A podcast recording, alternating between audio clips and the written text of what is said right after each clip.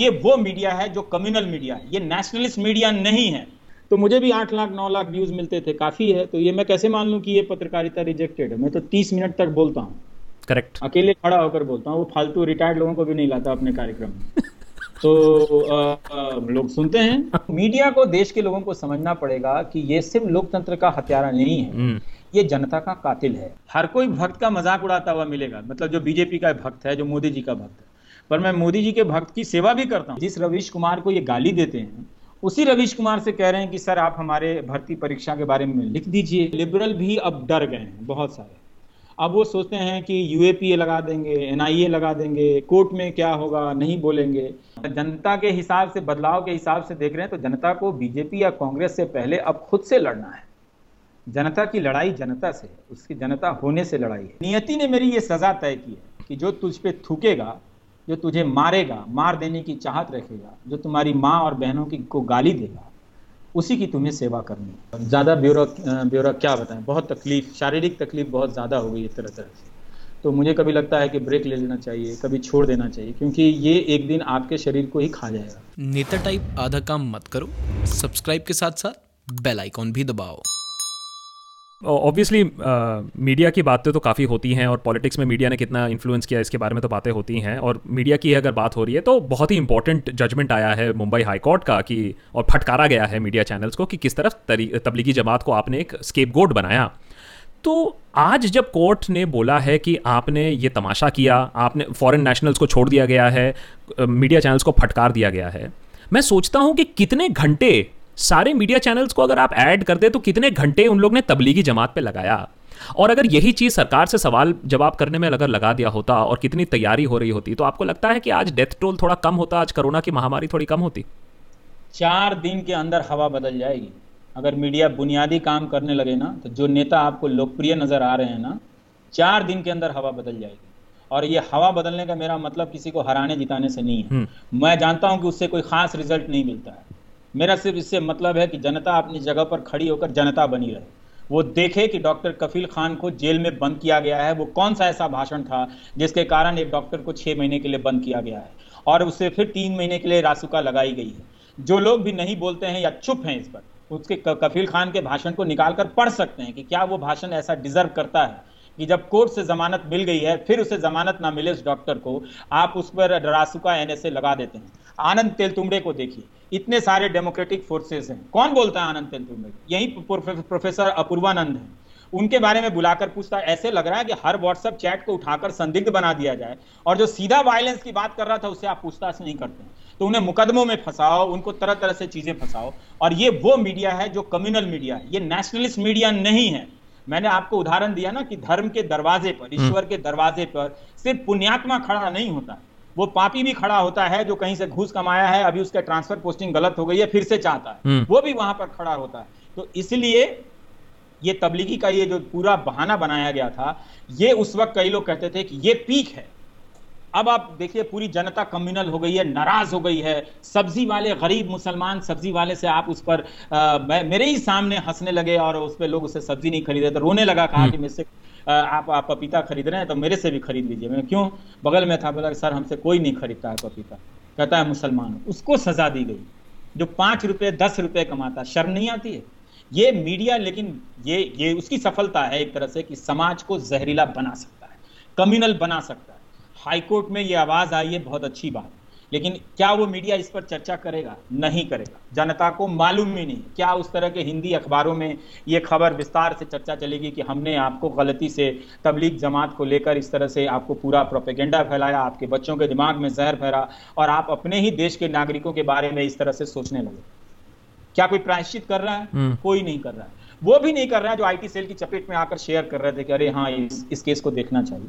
तो वही मैं कह रहा हूँ कि आपके भीतर की रेफरेंशियलिटी चेंज कर दी गई है।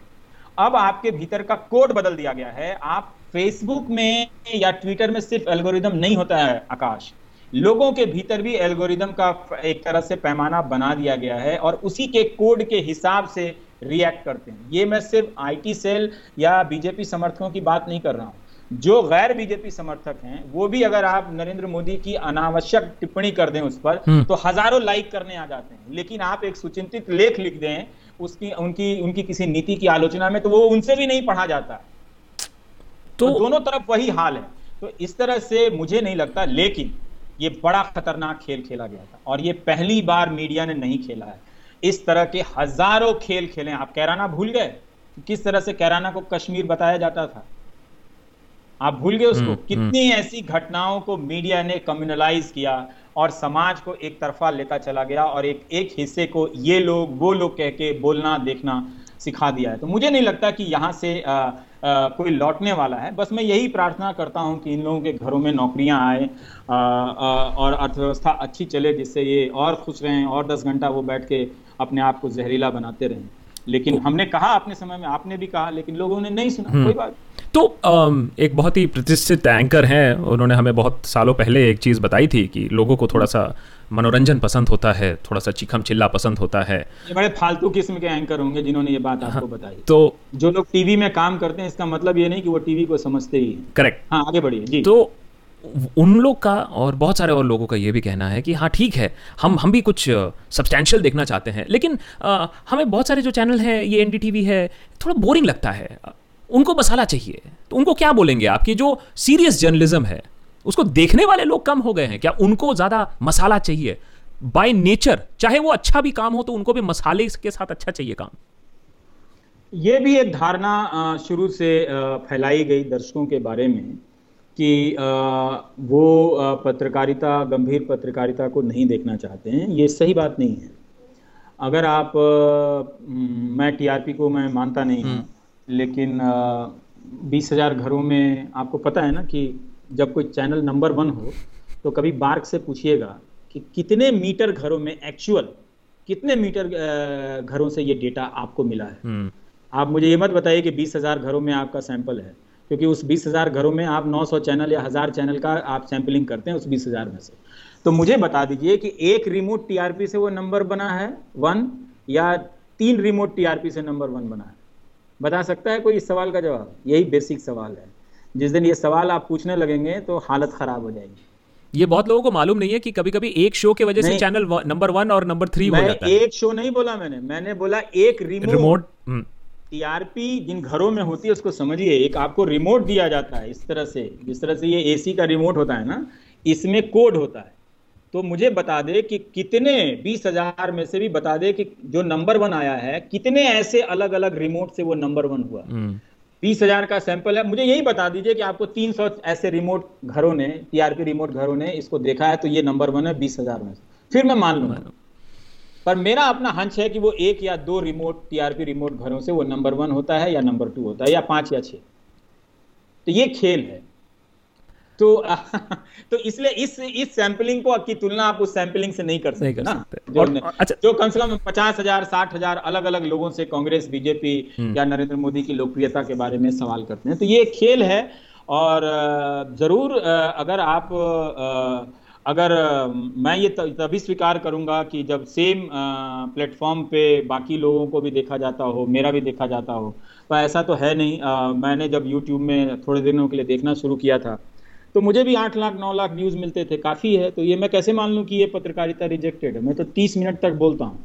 करेक्ट अकेले खड़ा होकर बोलता हूँ वो फालतू रिटायर्ड लोगों को भी नहीं लाता अपने कार्यक्रम। में तो आ, आ, लोग सुनते हैं। और क्या? लोग याद रखते हैं। बहुत लोगों को याद है उसके बारे में। हाँ।, हाँ उसका कोई राजनीतिक असर नहीं है तो मैं उसके लिए थोड़ी बनाता हूँ। मैं तो कहता हूँ कि बीस साल बाद समझ में आएगी जब आपकी नौकरी चली जाएगी बर्बाद हो जाएँगे तब आप बैठ कर देखेंगे। और क्या करेंगे? लेकिन यू um, नो uh, जब आपसे मैंने ये इंटरव्यू सेटअप किया तो मुझे पाँच साल पहले वाला इंटरव्यू याद आया जो मैंने आपके साथ स्क्रोल में किया था। वो आपने एक बहुत ही स्टिंगिंग कमेंट मारा था और मैं जानना चाहूँगा उस पर आपका अभी अपडेट क्या है पाँच साल बाद। जब बहुत ही सरप्राइज़ थे लोग और इसीलिए वो हेडलाइन भी बना था कि uh, और रविश रविश रविश ने गोदी मीडिया से पहले वो वाला स्लोगन uh, बनाया था वो वो था लेजी लिबरल्स का। और ये लेजी लिबरल्स कुछ करते नहीं हैं और लेजी लिबरल्स के साइलेंस के वजह से आपने मुझे बताया था कि आपने ट्विटर छोड़ा था और ये उस पाँच साल पहले की बात है और आप अभी भी उस बात पर कायम है कि आप ट्विटर पर वापस नहीं आए। तो ये लेजी लिबरल्स पाँच सालों में क्या किया है इन्होंने? कोई चेंज आया है? और या इन्हें क्या करना चाहिए?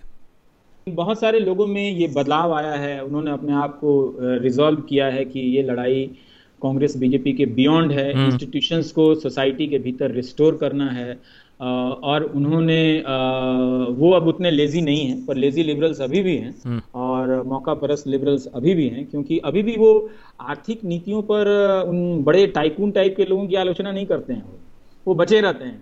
वो छोड़ के तो भाई वो छोड़ के कांग्रेस और बीजेपी में क्या अंतर है आप बताइए। मैंने बच बच के चलना। ठीक। हाँ बच बच के चलना। नहीं वो आपने बिल्कुल तो सही कहा कि कुछ हाँ कुछ हाँ, मैंने बहुत कुछ रोक के कुछ कहना। हम्म। हाँ तो वो चीज़ अभी भी है तो उसमें ये लड़ाई है और मैंने वही कहा कि इतनी आसानी से आप इसे हासिल नहीं कर सकते। अगर आपको एक चुनाव में किसी के हारने का इंतज़ार है मैं वो इंतज़ार किसी के लिए नहीं करता। मुझे मालूम है कि उससे कोई खास फ़र्क नहीं पड़ने वाला। एक छोटा सा बदलाव आएगा।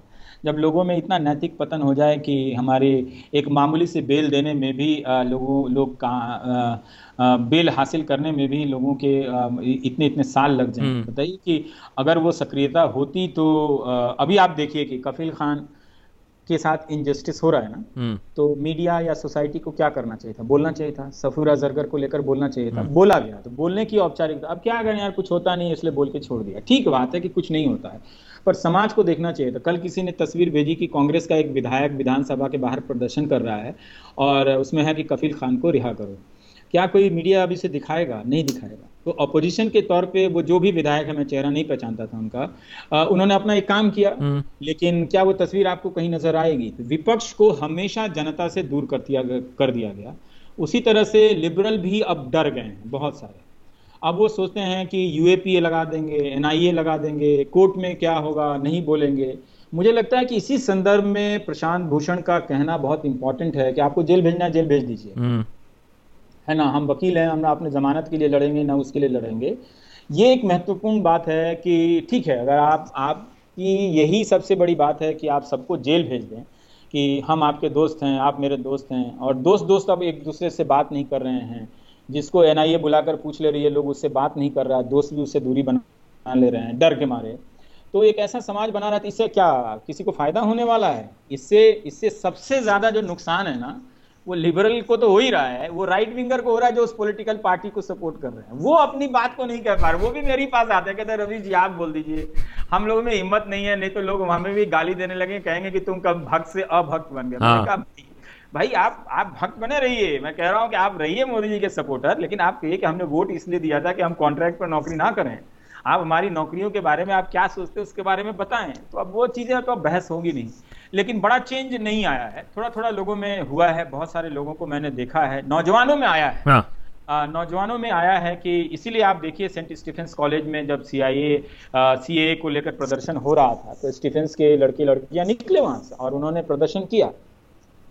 और रामजस के लोगों ने जब उन पर हमला हुआ था एलएसआर की लड़की गुरमेहर कौर हम्म। वो आ, पोस्टर लेकर खड़ी हो जाती है। वो किसी राजनीतिक दल की ये लोग नहीं है पर उन्होंने प्रोटेस्ट किया। तो चूँकि वो यूनिवर्सिटी के नौजवानों में अब वो पोटेंशियल है और वो जामिया के बच्चों ने भी दिखाया जो अभी नंबर वन यूनिवर्सिटी है देश की कि वो लाठी भी खा सकते हैं। लेकिन सच बोलेंगे अपना सवाल करेंगे कि जो गलत है गलत है। तो इसीलिए अब यूनिवर्सिटी पे दमन हो रहा है। हम्म। जो भी उनका, उनके प्रोफेसर को टीचर की क्या हैसियत होती है? उनके पास ना पैसा है, ना वकील है, सबको थोड़ी वकील मिल जाएगा। तो अब वो यूनिवर्सिटी को पहले पढ़ाई से ख़त्म कर दिए और अब पढ़ाने वाले, इकबाल वाले जो टीचर जो क्लास में अपराइट होकर क्वेश्चन करना सिखाते थे, उन सबको डाउटफुल संदिग्ध बनाया जा रहा है। अब इस समाज को देखना है, अब उनके छात्रों को देखना है कि जिस प्रोफेसर को उन्होंने अपनी इतनी ईमानदारी से पढ़ाते हुए देखा क्या वो एक आपराधिक साजिश में इस तरह से दंगा रचने की साजिश में मोहन नर्सिंग होम के ऊपर जो गोलियाँ चला रहे थे वो क्या प्रोफेसर के व्हाट्सएप से आए थे? क्या अपूर्वानंद ने उसको अपने व्हाट्सएप में उनको लिख के बुलाया था? हम्म। कौन बुलाया था उसका वीडियो आप देखिए मेरे ही कितने प्रोग्राम में उसके वीडियो हैं जो छत पे खड़े होकर गोली चला रहे हैं। वो कौन लोग हैं? आज तक वो नहीं पकड़ेगा तो इस तरह से जनता से इंफॉर्मेशन को आप सैनिटाइज करके जैसी भी चाहे जनता बना लीजिए स्टेट की जनता है। तो लेकिन वो एक समाज में जो उन सब के भीतर जो बड़ी शिकायत है वो अभी भी यही चाहते हैं। कोई इलेक्शन कहीं हो रहा होता है वो होपफुल हो जाते हैं। बीजेपी हारेगी हम्म। कांग्रेस जीतेगी। भाई लड़ाई इसकी नहीं है। लड़ाई ये है कि आपके भीतर वो जो न्यू लिबरल्स चार कंपनियों के भीतर देश को सौंप देने की जो नीति चल रही है क्या उसके बदलने का साहस है आपके भीतर? क्या आप वहाँ तक जाना चाहते हैं कि जिससे सबके भीतर स्टेट का एक सबके बेनिफिशियरी थोड़ा सा स्टेबिलिटी है नहीं जाना चाहते ना लाखों को टीचर आप इस देश में आप देख लीजिए कॉन्ट्रैक्ट पर पढ़ा रहे हैं। हम्म। किसी को सैलरी नहीं मिलती है। लेकिन वो भी क्या उसके अंदर कोई चेतना है राजनीतिक चेतना? है। नहीं उसके भीतर वो धार्मिक चेतना समा गई है। अब धार्मिक चेतना ही राजनीतिक चेतना है इस वक्त। लेकिन क्या कीजिएगा और आप चाहते थे कि मैं अपने विश्लेषण में सीरियस हो ही जाता हूँ क्या करूँ? नहीं नहीं नहीं वो वो बिल्कुल सही बात है। और जहाँ तक रही बात यू नो ये कॉन्वर्सेशन करने की लोगों से बातचीत करने की। आप आप खुद ही कह रहे हैं कि कुछ लोग आपके पास आते बोलते हैं कि हम बोलेंगे तो हमको बोल देंगे भक्त नहीं रह गए हो कम हो गए हो भक्ति कम हो गई है।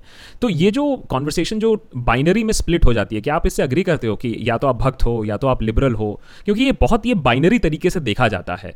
इसको लिबरल को भी पता नहीं है कि वो लिबरल है, है कि नहीं। है। तो इसको तोड़ा कैसे जाए? हमें भी पता नहीं है कि वो लिबरल है भी कि नहीं है। क्या होता है लिबरल का मतलब? ऐसे ही किसी को टैग कर देते हैं। लेकिन जहाँ परिभाषा बहुत स्पष्ट है वहाँ पर हम इशारा नहीं करना चाहते। अभी देखिए मैंने यूपी के सीएम हैं योगी आदित्यनाथ जी उनको एक पत्र लिखा कोई अड़तालीस हज़ार ओ सिपाही की भर्ती का मामला था। और मैं जानता हूँ कि उसमें से ज़्यादातर लोग मुझे गाली देने वाले लोग हैं मुझसे नफरत करने वाले लोग हैं। तो मैंने लिखा कि योगी जी अगर आप हो सके तो इनको नौकरी दे दीजिए। इनकी तो परीक्षा हो गई है रिज़ल्ट निकालने की ही बात है। हम्म। उनचास हज़ार लोग हैं। और आ, मैं इसलिए लिख रहा हूँ कि मुझे बुरा लगता है कि इनको कितना ह्यूमिलिएशन होता होगा कि जिस व्यक्ति को गाली देते हैं ट्रोल करते हैं, उसी से अपने नौकरी की बात कह रहे हैं कि उठा दो मेरे लिए, है ना? तो मैं नहीं चाहता कि जो भक्त है उसे इतना इंसल्ट होना पड़े। तो मैं एक तरह से भक्त के स्वाभिमान के लिए भी काम करता हूँ। ऐसा कोई आपको दूसरा आदमी इस देश में नहीं मिलेगा। हर कोई भक्त का मज़ाक उड़ाता हुआ मिलेगा। मतलब जो बीजेपी का भक्त है, जो मोदी जी का भक्त है। पर मैं मोदी जी के भक्त की सेवा भी करता हूँ। मैंने लिखा है कि आप ये ना समझे कि ये लोग मेरे कोई समर्थक हैं, ये आपके ही समर्थक हैं और आप इन्हें नौकरी नहीं देंगे। तो भी ये आपका ही समर्थन करेंगे। लेकिन हम्म। अच्छी बात है कि चूँकि आपका समर्थन करते हैं तो इन नौजवानों को आप नौकरी दे दीजिए। क्योंकि कितना इंसल्टिंग है इसके लिए कि जिस रवीश कुमार को ये गाली देते हैं उसी रवीश कुमार से कह रहे हैं कि सर आप हमारे भर्ती परीक्षा के बारे में लिख दीजिए। तो फिर उसमें मैंने एक और बात लिखी। हाँ अब योगी जी आप मुझसे पूछेंगे कि तू बता तू क्यों लिखता है ऐसी बात? है तो मैंने लिखा कि नियति ने मेरी ये सजा तय की है कि जो तुझ पे थूकेगा जो तुझे मारेगा मार देने की चाहत रखेगा जो तुम्हारी माँ और बहनों की को गाली देगा उसी की तुम्हें सेवा करनी तो वो मैं सेवा कर रहा हूँ और ये चिट्ठी आपको लिख रहा हूँ। क्या बात है? ये बात बैनर्जी को बताऊँगा मैं ये बात। आ, अच्छा 2014 2019 and going to 2024 Indian voter कहाँ जा रहा है? मेच्योर हो रहा है? अलर्ट हो रहा है? या विपरीत? में जा रहा है। देखिए एक सूचना विहीन समाज में कहा जाएगा कोई? उसको इंफॉर्मेशन ही नहीं है जो वो कह दे रहे हैं वही और आप कोरोना पर डिस्कशन ही नहीं है कहीं हम्म। पे तो एक सूचना विहीन समाज में आ, ये दौर जो है मीडिया के प्लेटफॉर्म का इस्तेमाल कर और मीडिया तंत्र जिसमें ये सोशल मीडिया भी है हम्म। वो एक इन्फॉर्म्ड नागरिक को खत्म करने का दौर है और ये आप अगर सोचते हैं कि 24 से किसी चुनाव के तारीख की डेडलाइन से बदल जाएगा अभी चुनाव आयुक्त के खेल में बहुत सारा बदलाव हो गया लवासा साहब चले गए कहीं पे है ना? एडीबी एक हाँ एडीबी चले गए अब वहाँ ठीक रहेंगे सिंगापुर सिंगापुर में। लेकिन उन्होंने कितना लिखा अपनी ईमानदारी को लेकर सब चीज़ को लेकर लिखा एक छोटी सी आपत्ति कर दी तो उन्हें इतनी सजा हुई। तो ठीक है उन्होंने एक समझौता किया होगा कि भाई यहाँ से निकले वो सही बात है थोड़ी ज़िंदगी जीनी भी चाहिए ऐसा कोई नहीं है कि आप जाके लोड लेके समंदर में कूदी जाए तो वही एक बड़ी बात होती है। उन्होंने अपनी बात कही उन्होंने लिखा अब जनता ने नहीं सुना कि एक चुनाव आयुक्त इस तरह की बातें लिख रहा है जनता ने उस पर ध्यान नहीं दिया। तो एक सूचना विहीन समाज है। इंफॉर्मेशन के मीडियम बहुत हो गए ये आपको लगता है। हम्म। लेकिन ये इंफॉर्मेशन लेस मीडियम्स हैं। और ये हमेशा जो फ़र्स्ट जो मूवर है उसके फ़ायदे में अब काम करेंगे। क्योंकि इलेक्टोरल बॉन्ड के बाद पैसा किसके पास आएगा? ज़्यादातर उन्हीं लोगों के पास आएगा जो सत्ता में है। तो वो सारा खेल पैसे का है और इंफॉर्मेशन का है जिसमें वो जीत चुके हैं। अगर आप अगर जनता के हिसाब से बदलाव के हिसाब से देख रहे हैं तो जनता को बीजेपी या कांग्रेस से पहले अब खुद से लड़ना है। जनता की लड़ाई जनता से उसकी जनता होने से लड़ाई है। और अगर वो अपने से लड़ाई नहीं लड़ेगी तो ना तो वो कभी बीजेपी को हरा पाएगी ना कांग्रेस को हरा पाएगी। इन दोनों दलों को जिताते हुए वो हमेशा ही हारती रहेगी। और आपको क्या लगता है दीवारों पर ये, ये बात लिखवा दीजिएगा बड़े काम की बात है। और आपको क्या लगता है ये जो जनता को जनता से लड़ना पड़ेगा और ये जो जहर जो खोला गया है चाहे इलेक्शन ख़त्म हो ना हो ये जो ये जो ये जो सोशल फैब्रिक में जो दरार आई है रिफ्ट आई है जो रप्चर आया है इसको सुलझाने में कितना टाइम लगेगा? क्योंकि अब तो कोई सालों की बात नहीं कर रहा है इलेक्शन की बात नहीं कर रहा है जनरेशनल की बात कर रहा है। तो कितना गहरा चोट है ये? लंबा समय चलेगा कि जो छोटे मोटे मोहल्ले में के अनुभवों से जो बायस थे लोगों के बीच में हम्म। अब उसको लेजिटिमाइज कर दिया गया उसको बड़ा कर दिया गया है उससे सूट करने वाले बहुत तरह के इंफॉर्मेशन से लैस कर दिए गए आप खुद जानते हैं कि फेसबुक ट्विटर क्या करता है है ना आ, मेरी पेज पे वो फेसबुक भेज रहा है कि रिपब्लिक टीवी देखिए बताइए। कभी मेरे पेज पे ये नहीं भेजता कि रवीश कुमार को देखिए है ना? तो एल्गोरिदम से ये सारी चीज़ें आकाश माफ़ कीजिएगा फिक्स की जाती हैं। हम्म, और यही इसी प्रक्रिया से फिक्स करके आपको बताया जाएगा कि आप जीनोसाइड हुआ नहीं हिटलर ने जिनोसाइड नहीं किया। ये तो फैक्ट बात है ना कि यूट्यूब और फेसबुक से काम हुआ। गार्डियन में बकायदा रिपोर्ट छपी है। और लोग मानने वाले हैं कि इस तरह के साठ लाख यहूदियों की हत्या नहीं हुई तो इतिहास का रेफरेंस पॉइंट बदला जा सकता है, ये अब संभव है। पहले भी तरह तरह से बदला गया है, लेकिन एक बड़े स्केल में वेपनाइज किया जा सकता है बदल के लोगों को। अब इतना आसान नहीं है। वहाँ से लौटने के लिए बहुत पढ़ना लिखना पड़ेगा बहुत मेहनत की लड़ाई है ये। अब पढ़ाने लिखाने वाले ही लोग खत्म कर दिए जाएँगे तो कम लोग पढ़ेंगे ये जो नया सपना दिखाया जा रहा है ना स्टे इन इंडिया और स्टडी इन इंडिया वाला कि उसमें कम लोग एजुकेशन लोन लेकर जाएँगे। कोई बता नहीं रहा है कि अमेरिका में एजुकेशन लोन का कितना बड़ा मुद्दा है। कोई Correct. बता रहा है किसी टीवी चैनल पर बहस है? नहीं है तो मीडिया को देश के लोगों को समझना पड़ेगा कि ये सिर्फ़ लोकतंत्र का हत्यारा नहीं है। हम्म, ये जनता का कातिल है। जी। अगर इस मीडिया को अगर वो देखना नहीं छोड़े तो वो एक दिन उसी की प्रतिरूप उसी का प्रतिरूप बनते जाएँगे और वो हत्यारे में बदल देंगे। जिस जब उन्हें हिंसा के अलावा उग्रता के अलावा कोई दूसरा तरीका नहीं मिलेगा कि कैसे इन बातों पर विचार किया जाए। हम्म, तो वो चीज़ देखनी पड़ेगी कि बहुत मुश्किल लड़ाई है, बहुत उस, और वो एक बड़े स्केल से बदला गया ना। पाँच छः साल में बड़ी एनर्जी लगाई गई जगह जगह पे व्हाट्सअप लाखों फ़ोन पे पहुँचाया गया फेसबुक के पेज बनाए गए, जो अभी कंट्रोवर्सी हुई है। वो लोगों से पहुँचा, इतनी जल्दी तो वो नहीं निकलेगा। अब वो उनके भीतर वही है कि भगवान जी दिख जाएँ, लेकिन हम, मेरा ट्रांसफ़र पोस्टिंग हो जाए तो हम थोड़ा सा लड्डू चढ़ा आते हैं पर इसलिए नहीं जाएँगे भगवान जी के पास कि हमें नैतिक बल दीजिए ताकि हम झूठ के खिलाफ खड़े हो सकें। और जो झूठ बोलने वाले लोग हैं, वही भगवान के सामने, प्रभु राम के सामने जाकर सत्य की तरह खड़े हो जाए।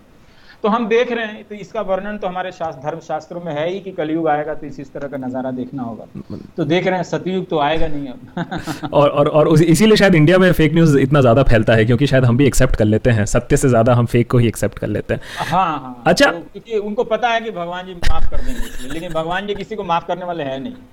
अच्छा चलिए ये तो हुई सीरियस बातें हैं। मैं टुवर्ड्स द एंड कुछ आपसे आपके बारे में सवाल करना चाहता हूँ क्योंकि देखिए जब हमने बताया अपने जो हमारी जो कम्युनिटी है देशभक्तों की एक डिस्कॉर्ड सर्वर है एक यूट्यूब पे कम्युनिटी है तो बहुत सारे सवाल रवीश के बारे में भी आए। कुछ इंटरेस्टिंग भी हैं एक्चुअली और मैंने आपको भी शायद कुछ सोचने का मौका दे।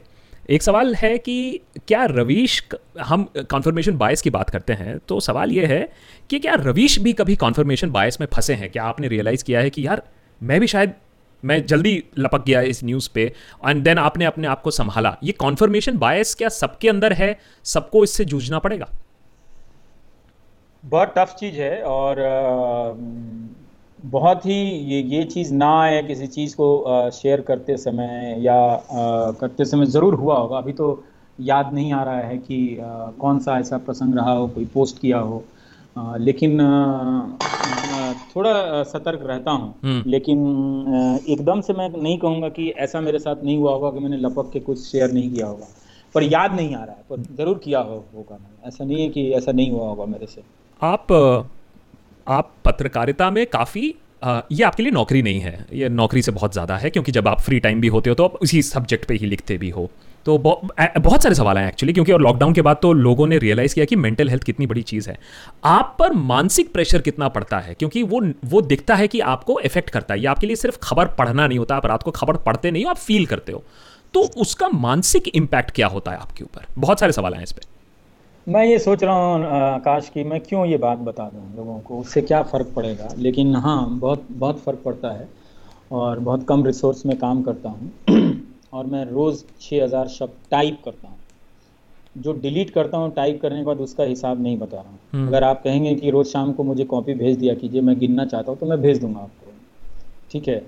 तो हम लोग करीब करीब जिस दिन कम करते हैं उस दिन 4000 शब्द होते हैं।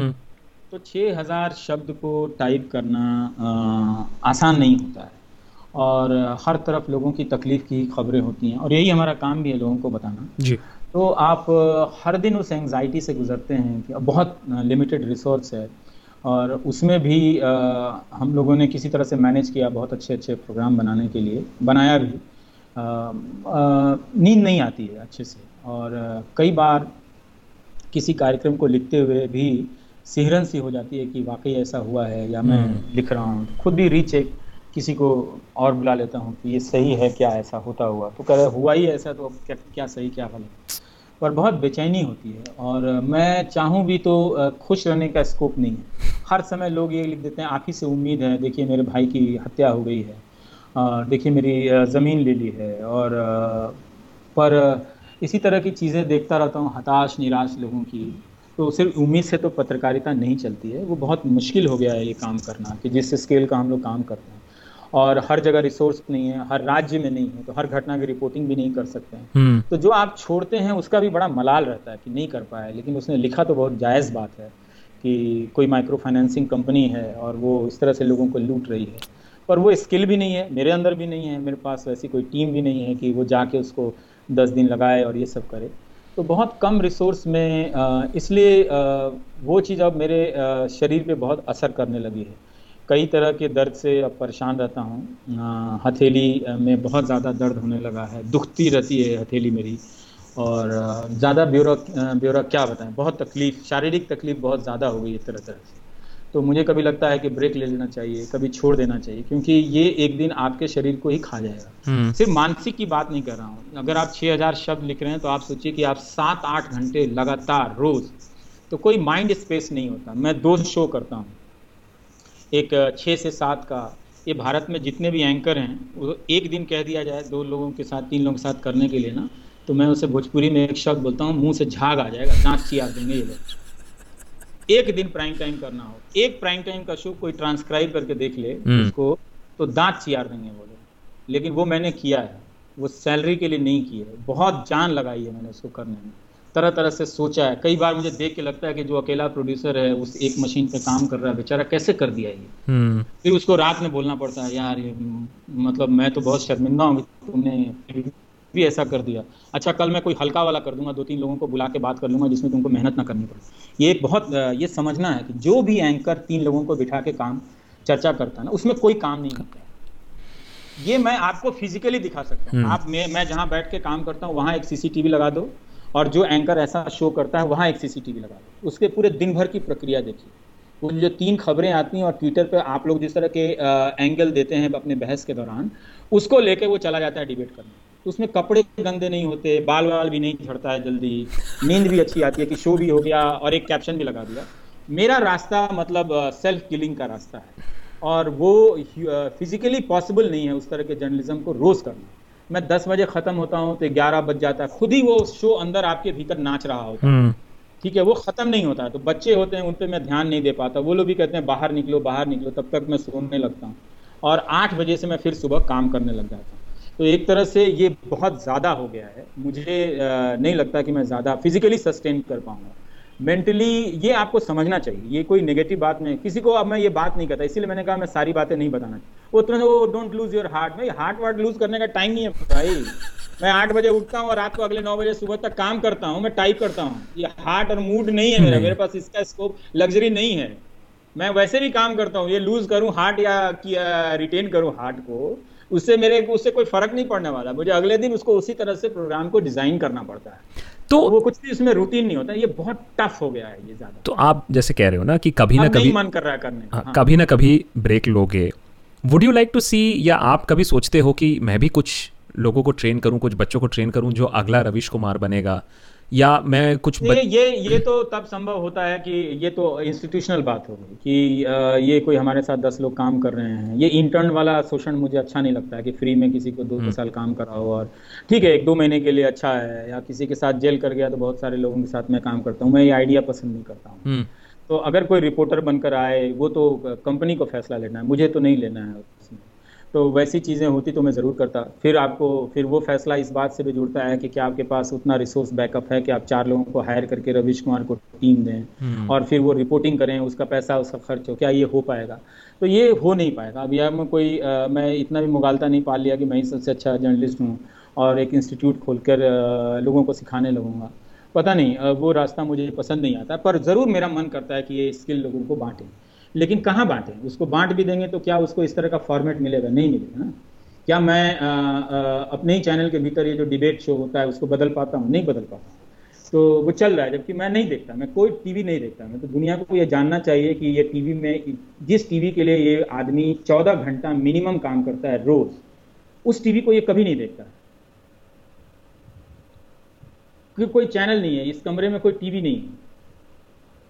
वो देखता नहीं है। तो वो एक तरह से विरक्ति भी है कि हमारी पत्रकारिता में अभी भी बहुत अच्छे पत्रकार हैं। मैं जब देश की बात फ्राइडे सैटरडे का देखने लगा थर्सडे फ्राइडे का उसकी जिसकी आएँगे मुझे आँसू आ गए कि मेरा रिपोर्टर जो भी हैं sorry to use this word मेरा रिपोर्टर नहीं है जो मेरे कॉलीग हैं रविश रंजन अनुराग तिवारी कितने जोश से अभी भी कर रहे हैं कोई देख रहा है कोई सोच रहा है और कितनी मेहनत है इस, इस अ, उसमें लेकिन हम छः बजे कर रहे हैं आठ बजे वही डिबेट शुरू हो जाता है। हम्म। वही चार लोग आ जाते हैं फालतू जिनको कुछ मालूम नहीं, जिन्होंने दस दिनों से कोई अखबार नहीं पढ़ी। तो क्या मैं ये सिस्टम बदल पाया? मैंने ये सिस्टम नहीं बदल पाया। मैंने इस डिबेट सिस्टम की खूब आलोचना की। मैंने भी किया था। इसमें चाहे वो राजदीप सरदेसाई करते हो, उसमें कोई काम नहीं। आप देख लीजिए, वो अरुण शौरी का इंटरव्यू है। खत्म, दस मिनट में। लेकिन मेरा ही प्रशांत भूषण का उस दिन प्रोग्राम निकाल कर आप ट्रांसक्राइब करके देखो अवकाश तो कितना हार्डवर्क है। हथेली टूट जाती है मेरी हथेली, मैं रोज चीखता हूँ, मेरे इतने तरह से दर्द होते हैं शरीर में। कि नहीं होता है मुझसे अब ये नहीं हो रहा है सही से। लोग कहते हैं आप ना फिजियोथेरेपिस्ट बुला लो कब बुला लूँ। मेरे पास मैं सात छः बजे उठता हूँ छः से आठ के बीच में चाय पीने का वक्त होता है उसमें भी एक फिजियोथेरेपिस्ट में घुसा लूँ और फिर आठ बजे से मैं काम करता चला हूँ। ये मेरा काम का हिसाब है।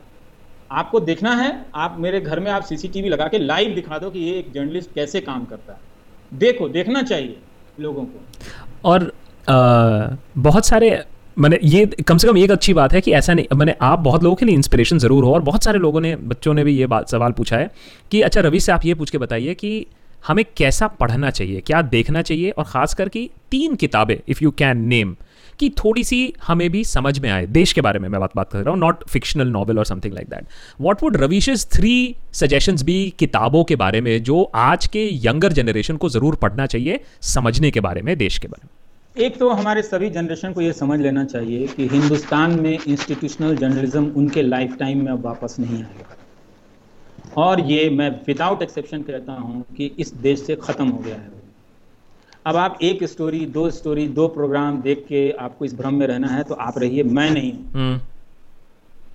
इसलिए मैं हमेशा बिना नाम लिए बात करता हूँ कि ख़त्म हो गया तो ख़त्म हो जब कोई बचा नहीं तो मैं क्या बताऊँगा फिर?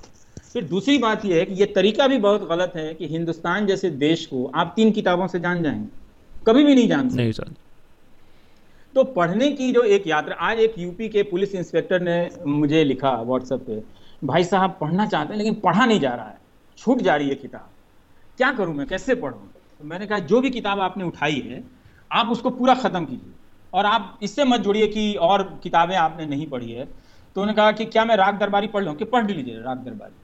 और उसके बाद आप कोई और किताब पढ़ लीजिए राही मसूम रजा का आधा गाँव पढ़ लीजिए आप जिस इलाके से हैं आपको उस इलाके की थोड़ी तबीयत और समझ में आ जाएगी। फिर आप कोई और किताब पढ़ लीजिए। तो ये एक तरह का सस्ता रास्ता आप अब मेरे पास एक किताब है बिहार की नदियाँ यहीं पीछे कहीं रखी होगी ठीक है? अ, वो किताब जो है अ, अ, वो अ, उस पर एक हा- हालदार त्रिपाठी ने किताब किताब लिखी बिहार में सिक्सटीज में हवलदार त्रिपाठी ने। आकाश बिहार की नदियों पर इतनी सुंदर किताब हमने कभी नहीं पढ़ी थी। एक एक नदी किस गाँव से कहाँ मोड़ लेती है वो गूगल मैप से नहीं लिखी है उन्होंने। और उस पर मैंने कार्यक्रम किया। और आप देखिए कि इसी दौर में टीवी पे ये एक प्रोग्राम हो रहा है तो उस किताब को पढ़ के कार्यक्रम करने में आठ घंटे बैठने पड़े होंगे ना। हम्म। अरुण शौरी को बुला के इंटरव्यू कर लेना या सोली स्वराब जी को बुला के इंटरव्यू कर लेना या दो गेस्ट को बुला के इंटरव्यू कर लेना ये ये तो सबसे आसान काम है। क्या आपको मालूम है डिस्कवरी ऑफ़ इंडिया कैसे दिखती है? मैं दिखाता हूँ। ये इतनी मोटी है जो जवाहरलाल नेहरू ने लिखी है। इतनी मोटी हाथ से और जेल में लिखी है। क्या उम्र थी जब वो लिख रहे होंगे? इतनी मोटी किताब जो और वो भी इसकी छपाई जो है एकदम बारीक क्या ये सारा संपूर्ण इतिहास है? नहीं। है लेकिन एक व्यक्ति जब लिखने की जब साधना करता है ना तो बहुत किताब पढ़ना चाहते हैं तो सबसे पहले आप पढ़ाई का सम्मान कीजिए। हम्म। आप ज़िंदगी में और काम कीजिए उदास मत रहिए। वो ठीक है कि मेरी ज़िंदगी वैसी हो गई कि मैं काम में इतना फंस गया कि मेरे पास चेयरफुल होने का समय नहीं है है ना? लेकिन मैं काम कर रहा हूँ मैं उसी में चेयरफुल होता रहता हूँ बीच बीच में। तो आप पहले पढ़ाई को एक डिसिप्लिन में बदलिए। जानने की इच्छा होनी चाहिए हर तरह से। अगर गोलवर्कर की, की, की कोई किताब है वो भी आप पढ़ जाइए। मैं नहीं कहता कि आप वो मत पढ़िए। क्यों नहीं पढ़िए? बिल्कुल पढ़िए वो एक किताब के रूप में छप कर आई है। तो आप उसको पढ़िए आप डिस्कवरी ऑफ़ इंडिया भी पढ़िए। लेकिन भारत एक ऐसा देश है कि जिसको तीन किताबों में ना तो समझने का प्रयास कीजिए और ना ऐसा कोई सस्ता रास्ता ढूंढिए। अपने लिए मैं ये कह सकता हूँ कि अगर आप पढ़ना चाहते हैं तो ठीक है इतने इमरजेंसी की बात होती है। इमरजेंसी पे लिखी हुई आ, कुछ किताबें आप पढ़ लीजिए। बिल्कुल। जैसे ये ये प्रशांत भूषण की ही किताब है। ये पढ़ लीजिए वो फैसला इलाहाबाद हाई कोर्ट का जिसने इंदिरा गांधी के चुनाव को रद्द किया था। फिर आप ज्ञान प्रकाश जो जेएनयू के स्कॉलर हैं उनकी किताब पढ़ लीजिए। और भी कुछ और किताबें मिल जाएँगी जिसमें पता चलेगा कि इमरजेंसी के समय कौन कौन लोग बाहर चले गए क्या क्या किया उन्होंने किस तरह से क्या किया नहीं किया वो आप पढ़िए। तो आप कुछ सब्जेक्ट बना सकते हैं कि ठीक है इस साल के छह महीने में मैं साउथ इंडिया की किताब पढ़ूँगा। वो भी पढ़िए। जैसे राजमोहन गांधी ने modern India south modern history of south India लिखी है। आप वो किताब पढ़ लीजिए। हम्म। थोड़ा साउथ के बारे में भी पढ़ लीजिए। थोड़ा बंगाल के बारे में भी पढ़ लीजिए। पर ये टॉप टेन बातें टॉप थ्री बातें मत कीजिए। फेयर इनफ um, ये ये ये सवाल मुझे भी थोड़ा पर्सनली हिट करता है। uh। आजकल आप सटायर खूब करने लगे हो। रफाल आया तो आपने पूरा शो कर दिया उस पर तो मैंने बहुत लोग पूछ रहे हैं मेरे सर्वर पे भी मैं भी ये पूछना चाहता हूँ आप मेरे नौकरी पर मैंने क्यों इतना मेरे पेट पे लात क्यों मारना चाहते हैं? तो ये सटायर करने का ये जो आपको एक एक चस्का है आप बीच बीच में ऐसे कटाश मार देते हैं। तो इसका क्या लॉजिक है और इसका क्या रिस्पॉन्स है? और रवीश को और भी ये बिकॉज़ मुझे तो इतने बार सुनना पड़ता है। अबे तुम क्या तुम रवीश से सीखो। ये मैंने ये लेटेस्ट मेरे ऊपर जो आजकल मज़ाक उड़ता है। तो ये ये जो फॉर्मेट है क्या हम और देखेंगे आपसे?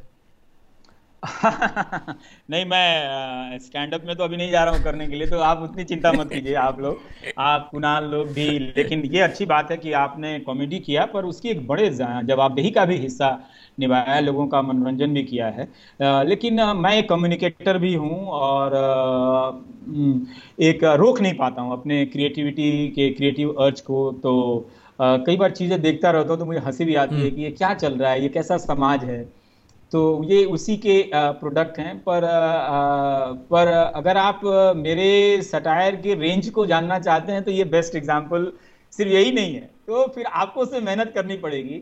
जहाँ आपको पकड़ के दिखाना पड़ेगा कि ये कुछ अलग चीज़ है। जी। तो और उसमें मैंने बहुत सारे अपनी आवाज़ को लेकर अपने भावों को लेकर भी कई तरह के प्रयोग किए हैं। हम्म। इसलिए वो मेरे मेरा अपना हिस्सा है। बचपन से ही मैं ऐसा था कि चीज़ों को देखकर हंसना तो मेरे बड़े पापा कई बार देखते रहते थे। कुछ गाँव के लोग कहते थे, कविराज कविराज, कहते कविराज, तुम बोलो इससे तो उस टेक में मैं कुछ कुछ बोलता रहता था तो एक मेरी एक फितरत है मज़ाक करने की। बहुत ही और कब कब चली आती है मुझे पता नहीं। हम्म। लेकिन वो दोनों चीज़ें हैं गंभीरता भी है मज़ाक भी है। पर जीवन में मज़ाक नहीं है जीवन में क्योंकि मेरे पास इस काम के अलावा कोई दूसरा समय नहीं है। एक किसी को मैं बता रहा था उन्होंने कहा अच्छा मुझे तो लगा आप काफ़ी शोहरत इंजॉय कर रहे होंगे ऑटोग्राफ साइन कर रहे होंगे ये कर रहे होंगे दरअसल मैंने ये कभी इंजॉय नहीं किया। वहीं तक किया कि आ, किसी ने मुझे यूएस बुला लिया तो मैं अमेरिका की कुछ अच्छी यूनिवर्सिटी दिखाया तो हाँ। वो भी जाके वहाँ पोस्ट लिख रहा था लोगों को बताने के लिए कि मेरे यूपी बिहार वाले भी देख लें कि जरा सा कैसी यूनिवर्सिटी होती है। तो वहाँ भी जाके लोड ले लिया। तो किसी ने कहा भाई हम तुम्हें यहाँ लेकर आए थे कि तुम थोड़ा रिलैक्स हो लो हाँ। घूमो। हाँ। देखो यूनिवर्सिटी ऑफ़ बर्कली कितनी अच्छी है। मैंने कहा हाँ यार ये तो बहुत अच्छी यूनिवर्सिटी है। तो फिर मैं थोड़ा घूमने लगा। तो घंटा घर पे जाकर देखा कि नहीं नहीं यहाँ पे ये तो बहुत अच्छा आप एक फ़ोटो ले लेता हूँ एक पोस्ट लिखने के लिए। तो जो स्टूडेंट थी मैंने कहा कि सर आप ये छोड़ दो प्लीज़ आप थोड़ा सा रिलैक्स करके एंजॉय करो। हम्म। तो वो चीज़ लिखना बताना बहुत मज़ा आता है उसमें और वो बताने में अपने तरह तरह से मज़ाक या सटायर का इस्तेमाल करना वो पार्ट रहना चाहिए। हम्म। अच्छा लगता है कई बार लगता है कि ठीक है आ, कुछ आ, आ, मज़ा आया उसको अलग तरीके से। अब तीन सौ पैंसठ दिन प्रोग्राम करते हैं हम लोग तो जी। ओके लास्ट थ्री क्वेश्चंस पहला क्वेश्चन कि जो कोई आपको बोलता है कि यार सिस्टम तो अब पूरा ही बिगड़ चुका है अब तो हम्म। साफ़ साफ़ दिख ही रहा है कहाँ जा रहा है तो ये सब छोड़ो बाहर जाते हैं। छोड़ के बाहर निकल जाया जाए। अगर आपसे ये कोई कहे तो आप क्या कहोगे? नहीं नहीं जाना चाहिए। हाँ आप हम्म, जैसे किसी और अच्छा काम करने के लिए जा रहे हैं जाना चाहिए। इसमें कोई बुराई नहीं है जाने में। लेकिन मैं ही सोचता हूँ कि यार और पढ़ने का थोड़ा सा समय दो साल मिलता तो अच्छे से पढ़ के फिर करता ये काम को। तो हमारे देश में इस ये सिस्टम होना चाहिए कि अगर हमें पढ़ना है जर्नलिज्म छोड़ के दो साल पढ़ना है फिर आना है तो कोई बुराई की बात नहीं है। इसको गलत तरीके से नहीं देखना चाहिए। लेकिन आप छोड़ दीजिए यहाँ कुछ नहीं होगा वहाँ चले जाइए ये तरीका ठीक नहीं ये इस आधार पर आपको फैसला नहीं लेना चाहिए। हम्म। अगर आप अ, सोच लीजिए फ़्लाइट में बैठे हैं हम्म। चलते फिरते। हाइपोथेटिकल सिचुएशन है। हाँ मैं टॉप इसीलिए मैं टॉप थ्री भी हाँ। मैं टॉप थ्री भी नहीं बोलूँगा इस बार। हाँ आपको राहुल गांधी मिल जाते हैं कहीं चलते फिरते और आपको नरेंद्र मोदी मिल जाते हैं गलती से कहीं हाँ। चलते फिरते। हाँ। एक सवाल आपके पास है। मन लिफ्ट में मिल गया चलिए मान लीजिए। आपके पास हाँ, तीस सेकंड है राहुल गांधी तो कहीं हो सकता है कि आकर बैठ जाए पर मोदी जी उतर जाएँगे जहाज़ से।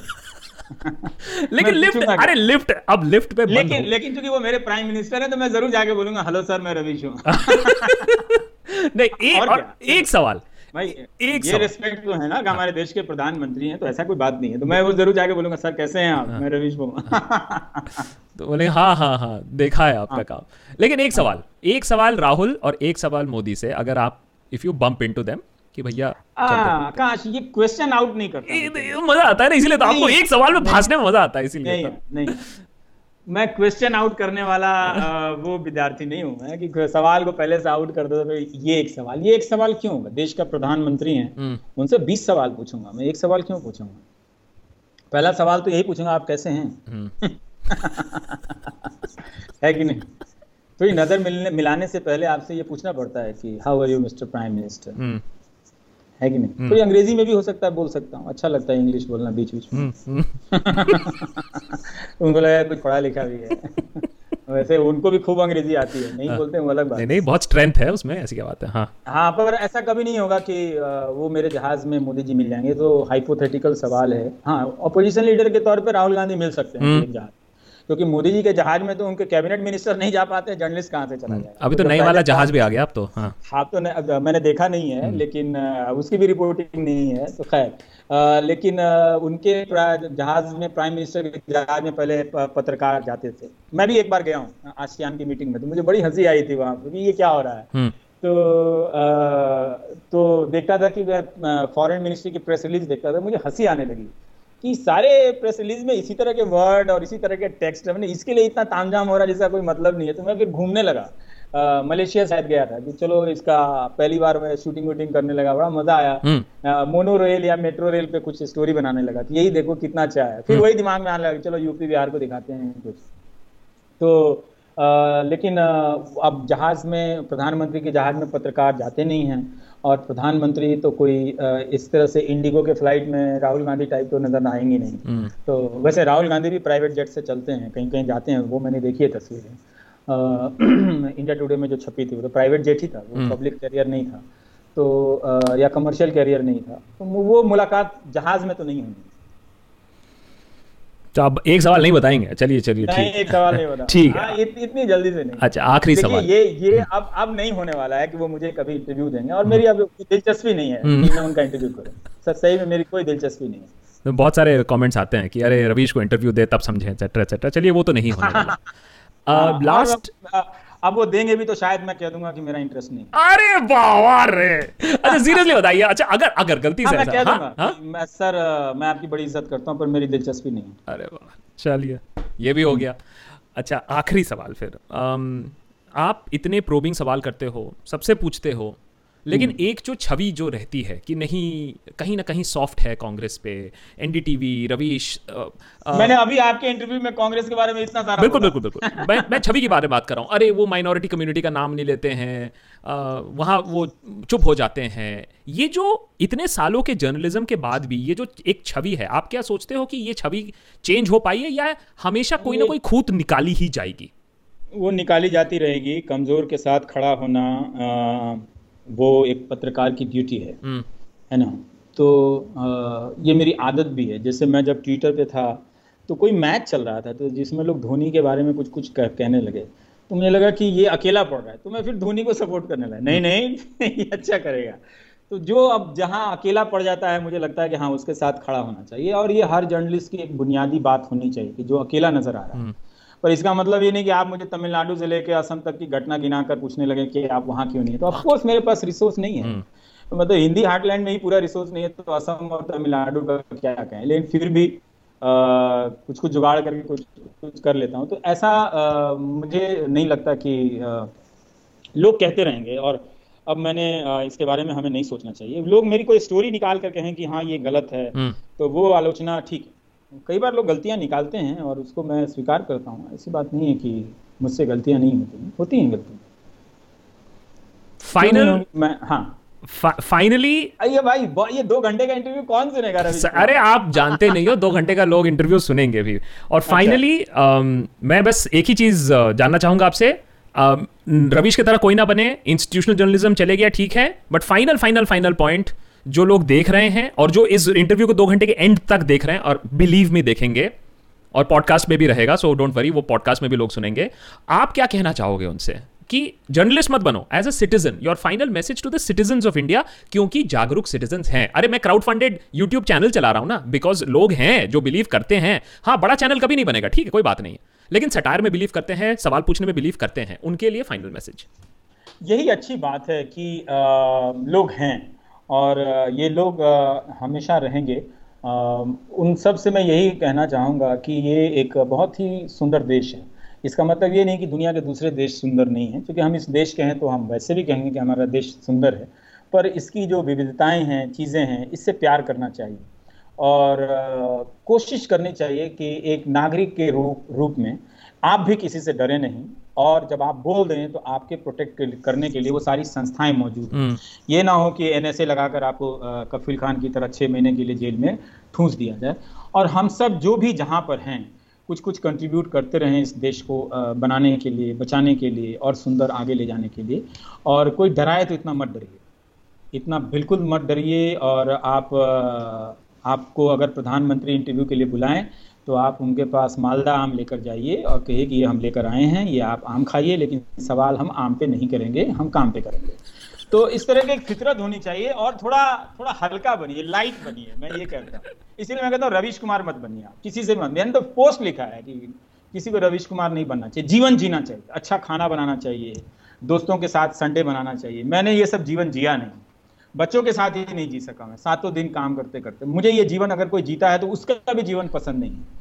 तो मैं नहीं चाहता कि आप गंभीर काम करें तो इसका मतलब ये है कि सातों दिन आप यही करते रहें। आप जीवन जिए कुछ रंगों का शौक हो आपके पास कुछ कविताओं का शौक हो कुछ अच्छे गाने सुने आप और पूरे उसके साथ आप कुछ अच्छी चीज़ों के निर्माण की बात भी करें। और थोड़ा भरोसा रखें और ये यात्रा बहुत लंबी है हम्म। लेकिन इसकी मंजिल बहुत अच्छी होगी।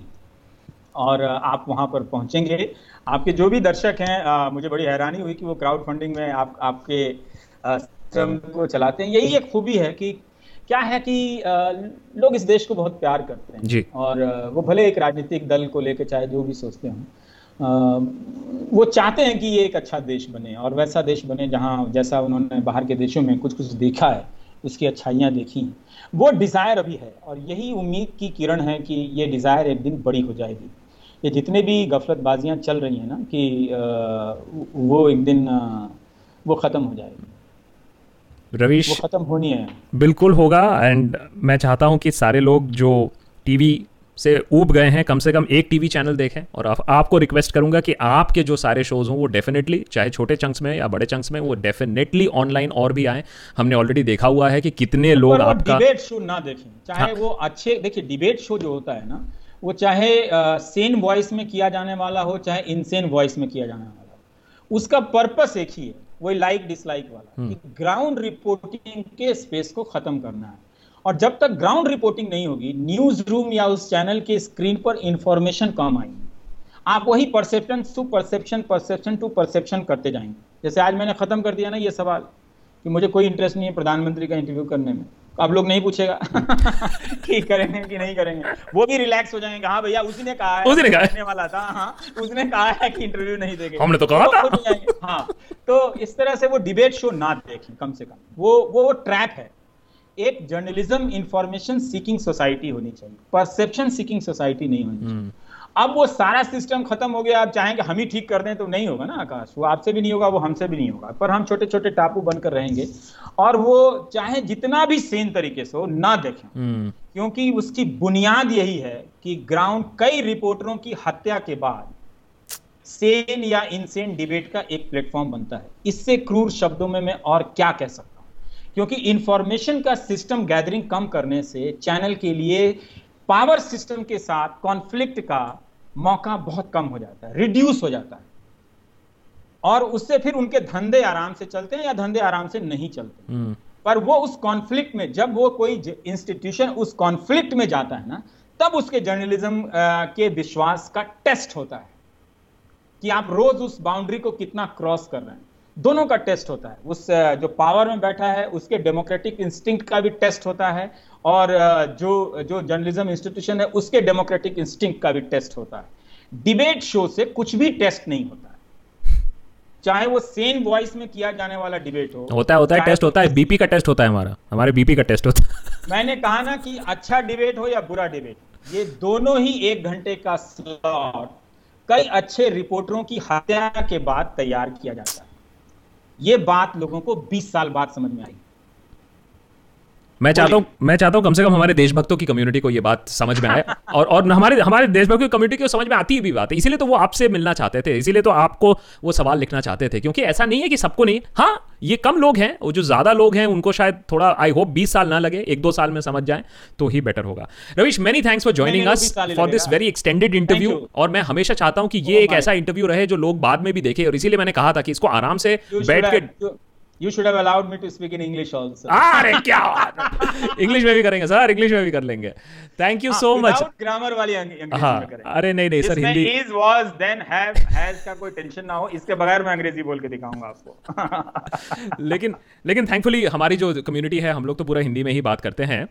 So that's that's not a problem at all but thank you मैं इस कम्युनिटी के बारे में एक लाइन कहना चाहता हूँ आकाश फाइनल कि इस कम्युनिटी में ने जो भी जहाँ भी होंगे दुनिया में वो अपने घर बैठकर अगर आपको क्राउड फंडेड से सपोर्ट किया है तो वो ये ना समझे कि उन्होंने सिर्फ़ पैसा दिया है बल्कि उन्होंने एक बहुत ही डेमोक्रेटिक ड्यूटी पूरी की है। और कई बार लोगों को मौका नहीं मिलता बड़ा कंट्रीब्यूशन करने का। वो पूछते हैं हम देश के लिए क्या करें? हम्म। मैं कहता हूँ सबसे आसान तरीका बताता हूँ दहेज मत लो। चलो एक ही काम हो गया फाइनल काम। अब ज़िंदगी में कुछ अच्छा कर पाए या ना कर पाए लोड मत लेना। कम से कम ये काम कर लो। Correct. तो वो कम से कम ये अच्छा काम कर रहे हैं तो उन्हें इस बात पे गर्व करना चाहिए कि वो उनके अकाउंट का कुछ छोटा पैसा आपके अकाउंट में नहीं जा रहा है। वो बहुत बड़ा काम कर रहे हैं। जो बड़े बड़े उद्योगपति बड़े बड़ी कंपनियाँ अपने प्रोडक्ट से एडवर्टीजमेंट दे के जो न्यूज़ चैनल चलाती हैं, वो नहीं कर पा रही हैं। उसके बदले में वो ये काम कर रहे हैं। तो उनको ये पता होना चाहिए कि वो बहुत बड़ा काम कर रहे हैं। आपका मैसेज ज़रूर मैं उन तक डायरेक्टली पहुंचाऊँगा खास करके ये क्लिप नॉट ओनली दैट वो कंट्रीब्यूशन कर रहे हैं ये जो सारे सवाल आज आपने सुने वो मेरे नहीं थे। ये सिर्फ़ हमारे मेंबर्स के ही सवाल थे। तो सोचिए कितनी दिलचस्पी होगी। ये तो सिर्फ़ तीस थे वैसे तो तीन सौ से भी ज़्यादा सवाल थे। उनमें से मैंने ये जो सवाल आपके लिए तीस छाटे थे ये सारे मेंबर्स के ही हैं। So it is a crowd sourced interview also बहुत बहुत धन्यवाद आपका रवीश ज्वाइन इन करने के लिए। और ये इंटरव्यू आई होप दैट बहुत लोग बीस साल तक बाद भी ये देखे। जैसे इसकी स्क्रोल का इंटरव्यू आज तक लोग बोलते हैं कि यार रवीश का बहुत डिटेल्ड इंटरव्यू था। इसी मकसद से मैं बैठा था आज कि एक पूरा एक इंडिया का ब्यूरो लिया जाए मीडिया का ब्यूरो और सोसाइटी का ब्यूरो लिया जाए जिससे एक ओवरऑल पिक्चर मिले। Thank you so much for giving us that धन्यवाद। Thank you so much Ravish. Thank you धन्यवाद।